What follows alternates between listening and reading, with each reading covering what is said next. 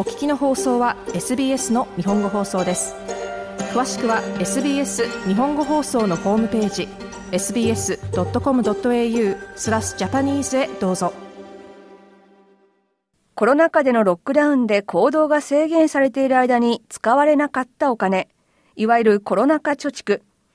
世界各地で規制が緩和され国境が再開する中消費者の財布の紐が今年は大きく緩みました。しかし使えるお金はあるのに思うように使えないという状況に陥っています。需要が急激に増えて供給が追いつかないこと。さらにロシアによるウクライナへの軍事侵攻がインフレ圧力を強めているためです。今年のファイナンスニュースを振り返ってみましょう。インフレ圧力が強まりつつあるという指摘は去年2021年からすでに専門家の間から上がっていました。コロナ禍による様々な制限を経て、世界経済が再び活動を始める中で、このインフレ圧力が短期的なものなのか、それとも長期的なものなのかどうかが議論されていました。今年2020年を迎え、当時専門家が想定していなかったことが起こりました。今年2月に始まったロシアによるウクライナへの軍事侵攻です。この出来事で食料価格が急激に上昇、特に小麦は過去最高値をつけました。ロシアとウクライナは共に世界有数の小麦の産地で、この2つの国が生産する小麦は世界の小麦生産のおよそ4分の1を占めています。食料への影響だけではありません。エネルギー価格の上昇にもつながりました。石油価格が大幅に上がり、また OPEC が原油の生産を制限したことも火に油を注ぎました。オーストラリアもこの影響を受けてガソリン価格が上がり、今年4月には過去最高値となりました。エネルギー価格は今、世界経済の成長が足踏みする中で、ピークからは下がっています。しかし、供給不足によるエネルギー危機はまだ続いており、特にヨーロッパでは深刻です。銀行大手 ANG の外国為替部長マージビーン・ザマン氏はヨーロッパのエネルギー事情について消費するガスの9割を輸入しておりこのうち45%をロシアからの輸入が占めていると説明しますガスの供給が滞ることでガスの価格が大幅に上昇し、ヨーロッパは別のエネルギーを調達する必要に迫られています。過去数年間厳しい冬が続いたことで、エネルギー需要はすでに高まっており、ヨーロッパの状況を一層難しいものにしています。今年の冬についてはすでに十分な量の LNG を確保できることになっていますが、ロシアへのエネルギー依存を今後弱めていくという中期的な取り組みについては、まだ解決策が見つかっていません。ですからしばらくは状況が落ち着かないであろうと私たちは予測しています。ザマン氏でした。食料、エネルギー、そしてガソリン価格の上昇は世界中でインフレを加速させることにつながりました。オーストラリアでも年率で7.3%を記録し、インフレは1990年以来の高い水準となりました。しかしながら国内経済は好調で、失業率は3.4%と48年ぶりの低さとなりました。投資運用会社 AMP キャピタルのチーフエコノミストシェイン・オリバー氏は、賃金の伸びがインフレの勢いに追いついていないことを理由に、消費者にとっては非常に厳しい状況が今後も続くと見ています。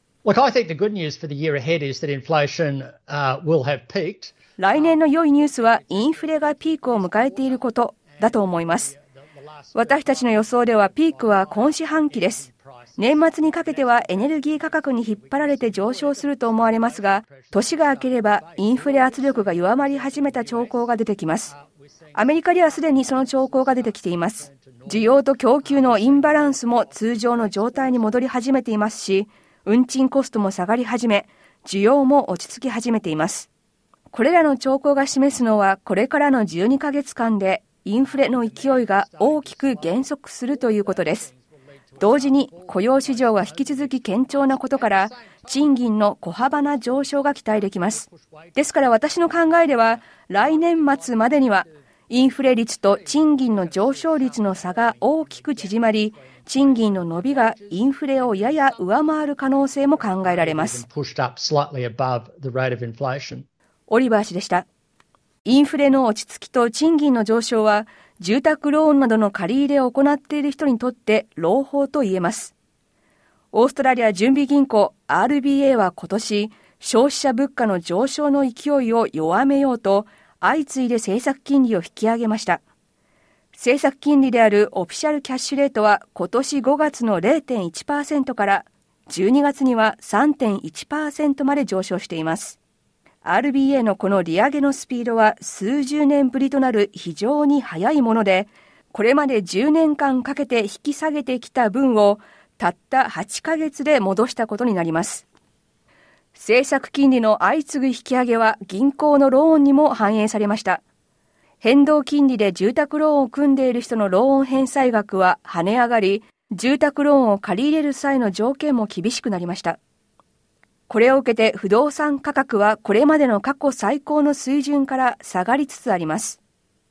AMP キャピタルのシェイン・オリバー氏は、住宅価格が今後さらに下がる可能性を指摘します。おそらくもう少し痛みがあると思います。住宅ローン金利の急激な上昇の影響がまだ見えていないからです。2年かそれくらい前に2%の固定金利で住宅ローンを組んだ幸運な人も、決められた時期を過ぎれば、金利は5%か6%に引き上げられます。この結果残念ながら家を手放さなければならない人も出てくるでしょう。これは不動産市場にとって価格を下げる重しとなります。オリバー氏でした。また今年はオーストラリアドルが US ドルに対して安くなる傾向にありました。オーストラリアドル1ドルは今年初め、US ドルで75セントでしたが、62セントまで下げることもありました。この変動の幅は22%となり、過去30年間の平均を上回っています。アメリカの金利が上昇して他の国との金利差が広がり、US ドルに投資が集まる一方で、中国の厳しいゼロコロナ政策が世界経済の成長のブレーキともなりました。ANG のマージ・ビーン・ザマン氏は、オーストラリアドルが US ドルに対して安くなる背景には、鉄鉱石やコモディティへの需要が弱まっていることも背景にあると説明します。But しかし、オーストラリアドルは62セントから67セントに戻しました。そしてこの先、オーストラリアドルは上昇すると私たちは見ています。US ドルの支配は薄まり、グローバルリスクも後退し、中国の経済再開が一番の好材料です。国内経済もしっかりしていて、労働市場も堅調です。消費水準も高い。来年のオーストラリアドルは US ドルで70セントを見込んでいます。ザマン氏でした。もう一つ、来年は海外に出かけようと思っている人にとっては、まだあまり良い年ではないかもしれません。国際線の航空券の価格は現在、15年ぶりの高い水準となっています。SBS ニュースのリカルド・ゴンカルブスのリポートを日本語放送の平林純子がお伝えしました。もっとストーリーをお聞きになりたい方は iTunes や Google ポッドキャスト Spotify などでお楽しみいただけます